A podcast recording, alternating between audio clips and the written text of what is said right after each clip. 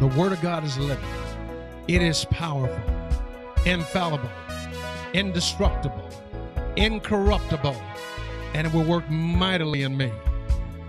And now, your host, Pastor Jerry Maya Williams, from the service already in progress.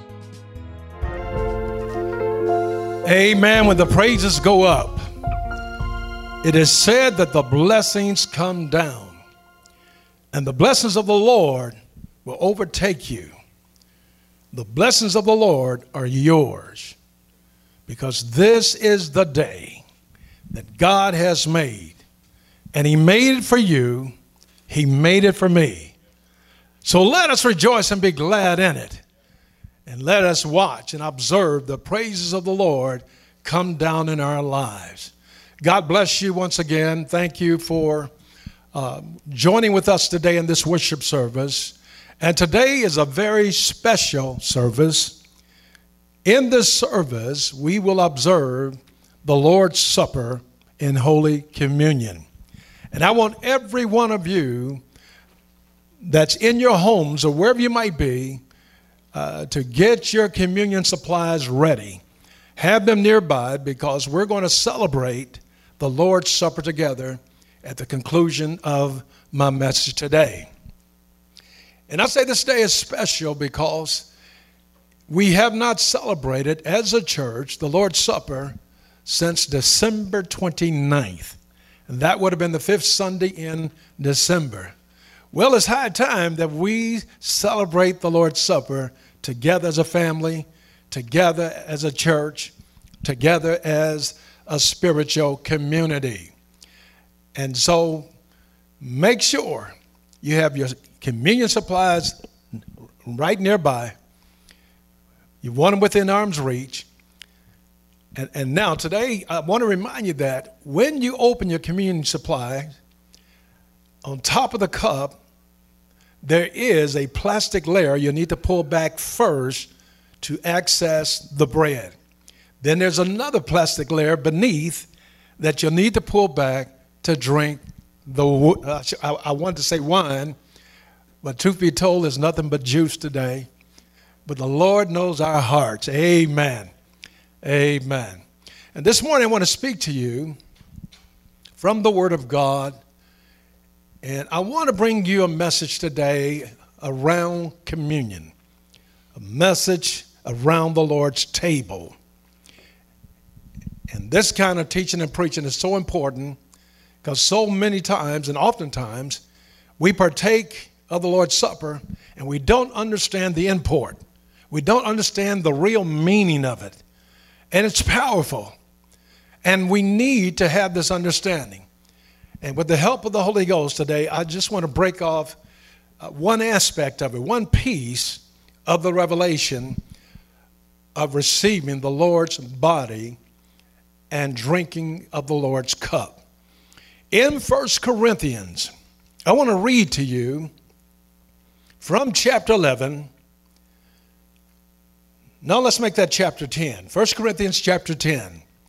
I want you to look at verse 16 and verse 17. Here the Apostle Paul says to the Corinthians, The cup of blessing which we bless, is it not the communion of the blood of Christ? The bread which we break, is it not the communion of the body of Christ. For we, though many, are one bread and one body. For we all partake of that one bread. I want to read verse 17 again.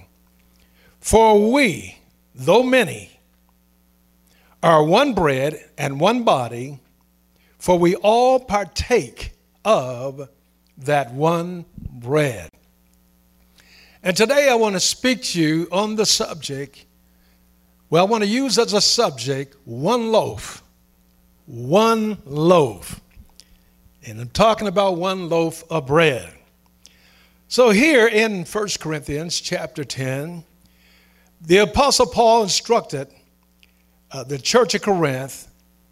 Well, he did that in chapter 10 and verse and chapter 11. He instructed the church of Corinth that communion was to be observed in remembrance of Jesus Christ, his crucifixion, and his resurrection. In fact, he further stated, and he stated this in chapter 11, that as often, as often as you eat this bread and drink this cup, you do proclaim the Lord's death till he comes. And so I like that because some people try to put you in bondage and say, you need to take communion you, you know, on a certain frequency. But Paul teaches us that we can take communion as often as we would like to take it. You could take it daily. You could take it weekly. You could take it monthly. You can even take it every fifth Sunday. But he says, as often as you partake of this cup and this wine, you do proclaim the Lord's death till he comes. What is the Apostle Paul saying? When we observe the Lord's Supper and communion, we're not just observing it just to eat some bread or to drink some wine. We are observing it to proclaim to the world, to promulgate, to declare that Jesus died on the cross. He was buried, and the third day he arose from the dead. So we proclaim that every time we partake of the Lord's Supper. So, in fact, what Paul really teaches here is that communion is a celebration. That's right. It's not a memorial service in the sense of a funeral, it's not a sad time, it's a celebration. You know, at a memorial service or at a funeral, many people are sad. Why are you sad? You're sad because somebody you love passed away. Or even though Jesus died on the cross, we ought not be sad because after he was buried, he arose the third day according to Scripture. So, communion is a celebration of oneness, one bread, and one body. It is first oneness with the Lord, then is oneness with one another. Communion is a time of intimacy. That's right intimacy with the Lord and intimacy with his body. And that intimacy occurs around a table as we share the bread and the wine. We share it with one another to express the union of all believers. And this is what the Word of God shows us. That communion reminds us of our oneness. Communion reminds us that none of us no man is an island. No man stands alone the body of Christ. For we're all one. We are one bread, one body, and we all partake of that one bread. So, the word communion in the Word of God is a very interesting word. And if we can understand this word, then I think we get a little more light about what communion is all about. The word communion in the Bible is the Greek word koinonia. Let me say that again koinonia. And the word koinonia means fellowship, it means partnership, it means participation, and it means social intercourse. That's what koinonia means. So when we observe the Lord's Supper, that is an opportunity for fellowship. That is our opportunity to be reminded of our partnership with one another. It is an opportunity to understand that we are participants, not alone, but we're participants together. And it gives us an opportunity to understand how important that social intercourse is between believers. And social intercourse is, is when you have a conversation with one another. When you have any exchange with one another on any level, that's social intercourse. And we need to understand how we treat our brother, how we treat our sister. That's exactly how we're treating ourselves because Paul says we are one. Glory to God. So communion is oneness. Huh? One bread, one body, one loaf. And like what Paul said here, he says, though we be many, and we're very diversified. You know, none of us are the same as everybody else. Everybody has their uniqueness. Everybody have their own history. Everybody comes from a different place. Everybody has our own individualities, but yet we are one. So Paul says, though, for we, though being many, we are one bread, one body, and we all partake of that one bread.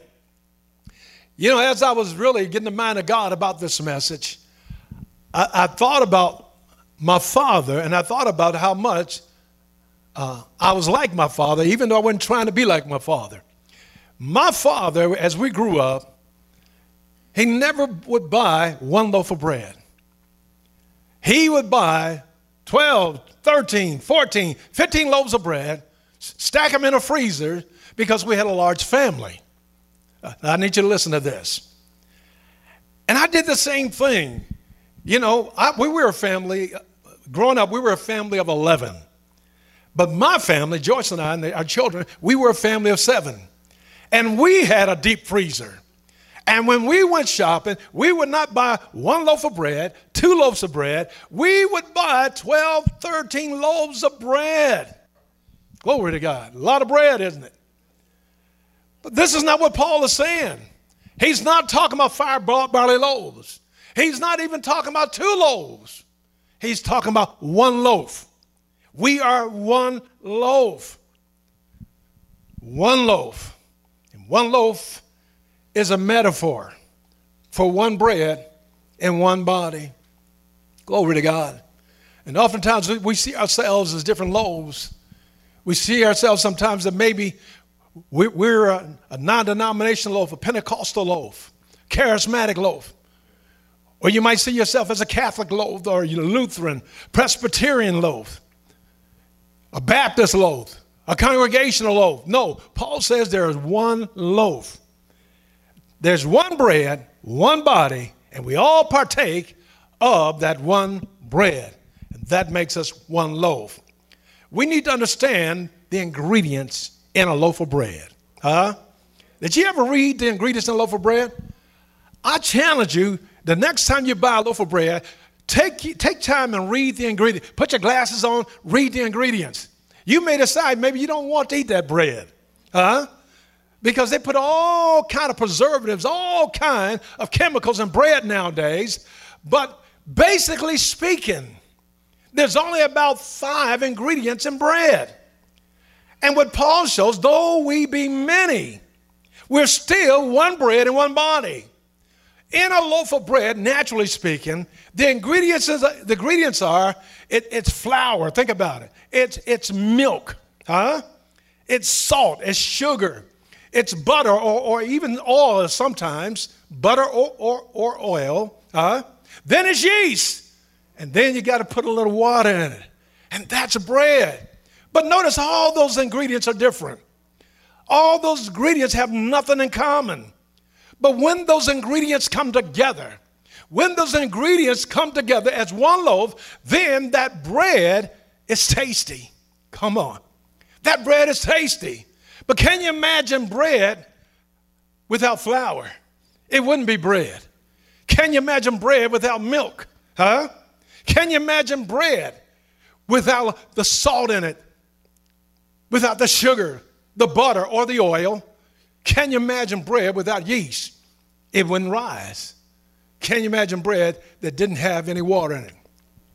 Only God knows what ingredient you are in the body, in this body, the local church, in the body of Christ universally. You may be the flour, I don't know. You may be the milk. You may be the salt, the sugar, Oh my God, that's sweetness. You may be the oil or the butter. You could even be the yeast. But thank God for the water. Huh?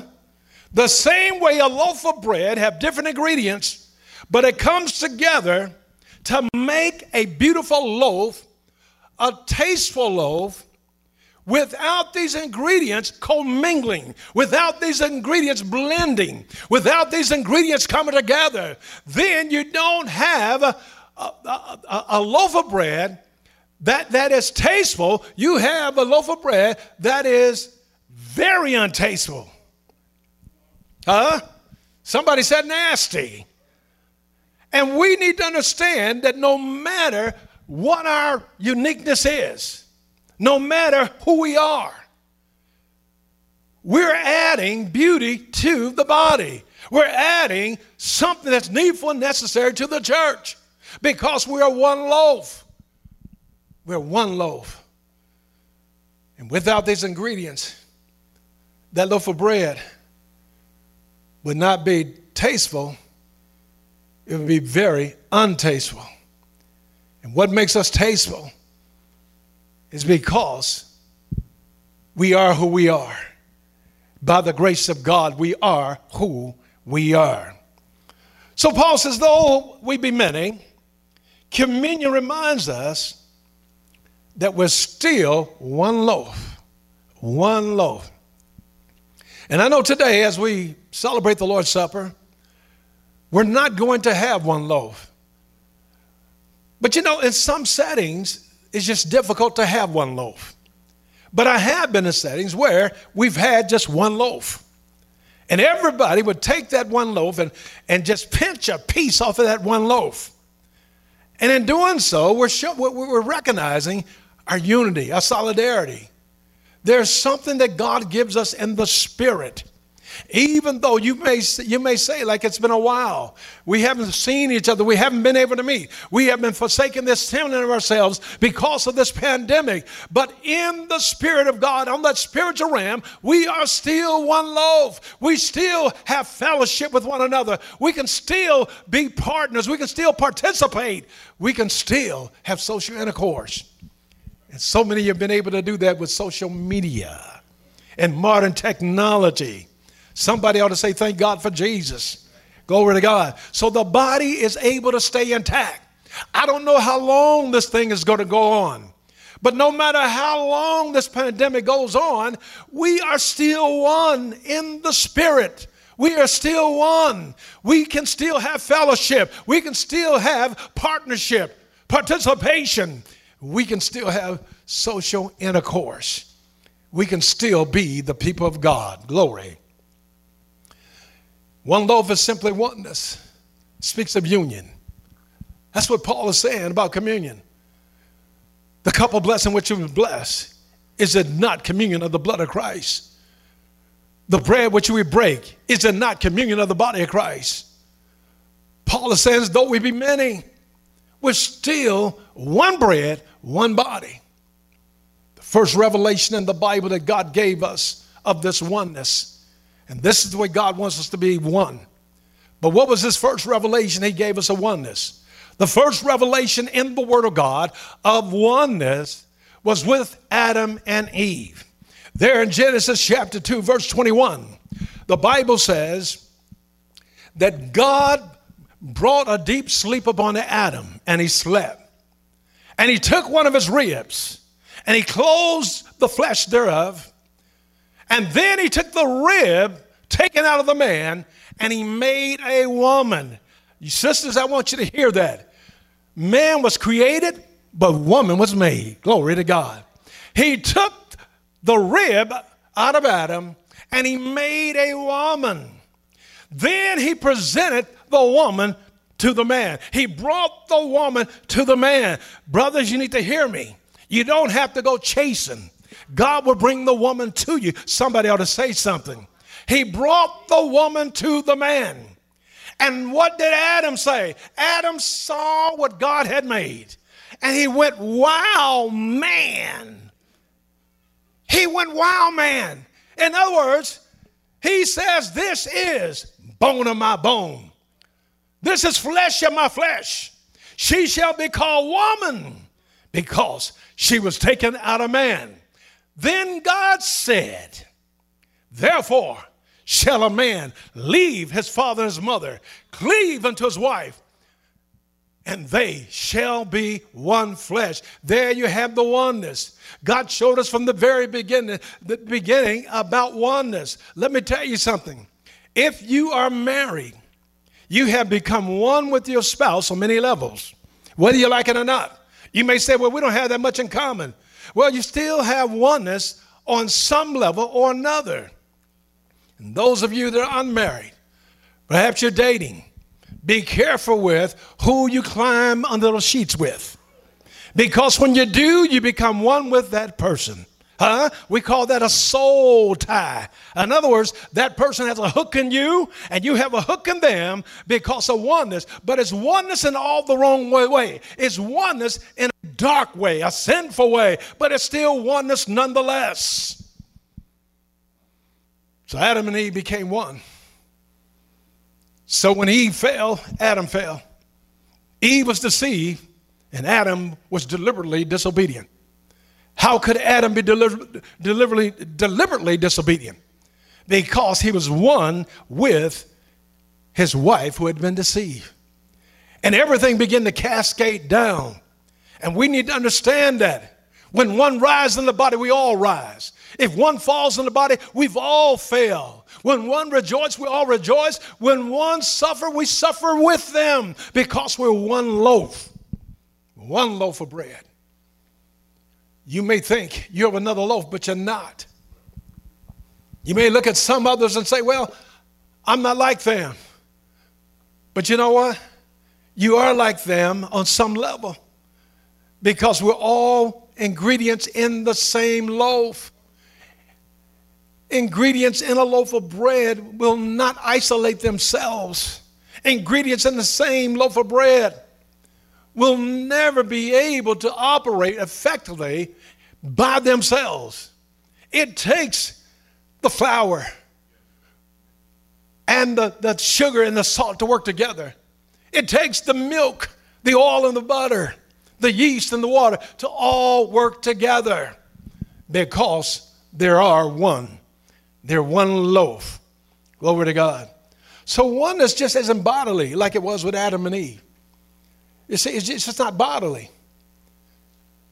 And, and, and we may not have bodily oneness in some ways, but we all have, we do have spiritual oneness. So oneness is not just bodily, but it's unity of mind, spirit, and purpose. Let me say that again. It's unity of mind, spirit, and purpose. In 1 Corinthians chapter 1, verse 10, the Apostle Paul said to the Corinthians, I beseech you, brethren, by the mercies of God. I beseech you that you all speak the same thing, that there be no divisions among you, that you be perfectly joined together in the same mind and in the same judgment. In other words, in the same purpose. What good does it do to have bodily oneness if we're not on the same page? If we're not following the same vision? embracing the same values. So just don't think of oneness as being bodily or physical, but the greatest oneness we can have is being of the, the same mind and the same spirit and the same purpose. Whether we're able to come together or not physically, it doesn't take away being of the be everybody being of the same mind, everybody being of the same spirit, everybody being of the same purpose. The vision continues to live. And it's living in me, it's living in you because we're one loaf. Glory to God. Glory to God. So the cup and the bread not only symbolizes our unity in Christ, listen to this, beloved, it actually creates it. Just don't symbolize it, it creates it. This is why we come together like we are today in the Spirit to celebrate the Lord's, Spirit, Lord's Supper because it's more than symbolism. So we're not just trying to create, we're just not trying to show a symbol today. We want an opportunity to create, to create this oneness, to create the manifestation of one loaf. First John chapter 1 verse 7 John says, But if we walk in the light, as he is in the light, I need you to hear this. John tells us to achieve this oneness, this manifestation of being one loaf. He tells us not only where to walk, but he tells us how to walk. He says, But if we walk in the light as He is in the light, we have fellowship with one another, and the blood of Jesus Christ, His Son, cleanses us from all sin. This is why Paul instructed the Corinthians in chapter 11 to let a man examine himself and so let him eat. We don't partake of the Lord's Supper unworthily. If there's something that's going on in us, somebody we have an ought against, somebody we holding unforgiveness toward, Paul says, do not partake of this unworthily. This is your opportunity to create that oneness. This is your opportunity to walk in the light as He is the light. This is your opportunity that the blood of Jesus Christ cleanse you of all your sins. This is the opportunity. So let a man examine himself, and so let him eat. In other words, get on board with the rest of this loaf of bread. Glory to God. But if we walk in the light, that's where God wants us to walk as He is in the light. And we have koinonia. By the way, that word in First John chapter 7, 1 John chapter 1, verse 7, 1 John chapter 1, verse 7, that word fellowship is the same identical word as communion. It's koinonia. So let me say it this way. But if we walk in the light, as he is in the light, we have koinonia not only fellowship, we have partnership, we have participation, we have social intercourse with one another because of God's Son, Jesus Christ. And He cleanses us from all sin. All sin. The loaf has to taste right. The loaf has to taste right. And by the way, this loaf is not pre sliced, it's not sliced, it's not diced, it's just one loaf. One loaf. So, in closing, let me say this we don't partake of the one loaf and the one cup because we are one. But when we we, be, we become one when we do. Let me say it again. We're not partaking of the one loaf and the one cup because we are, but we partake of it. And when we partake of it, then we do become one loaf. We do become one loaf. We endeavor to keep the unity of the Spirit in the bond of peace. That's what Paul told the Ephesians. Ephesians 4, verse 3. We endeavor to keep the unity of the Spirit in the bond of peace. Why? There is one body, one Spirit.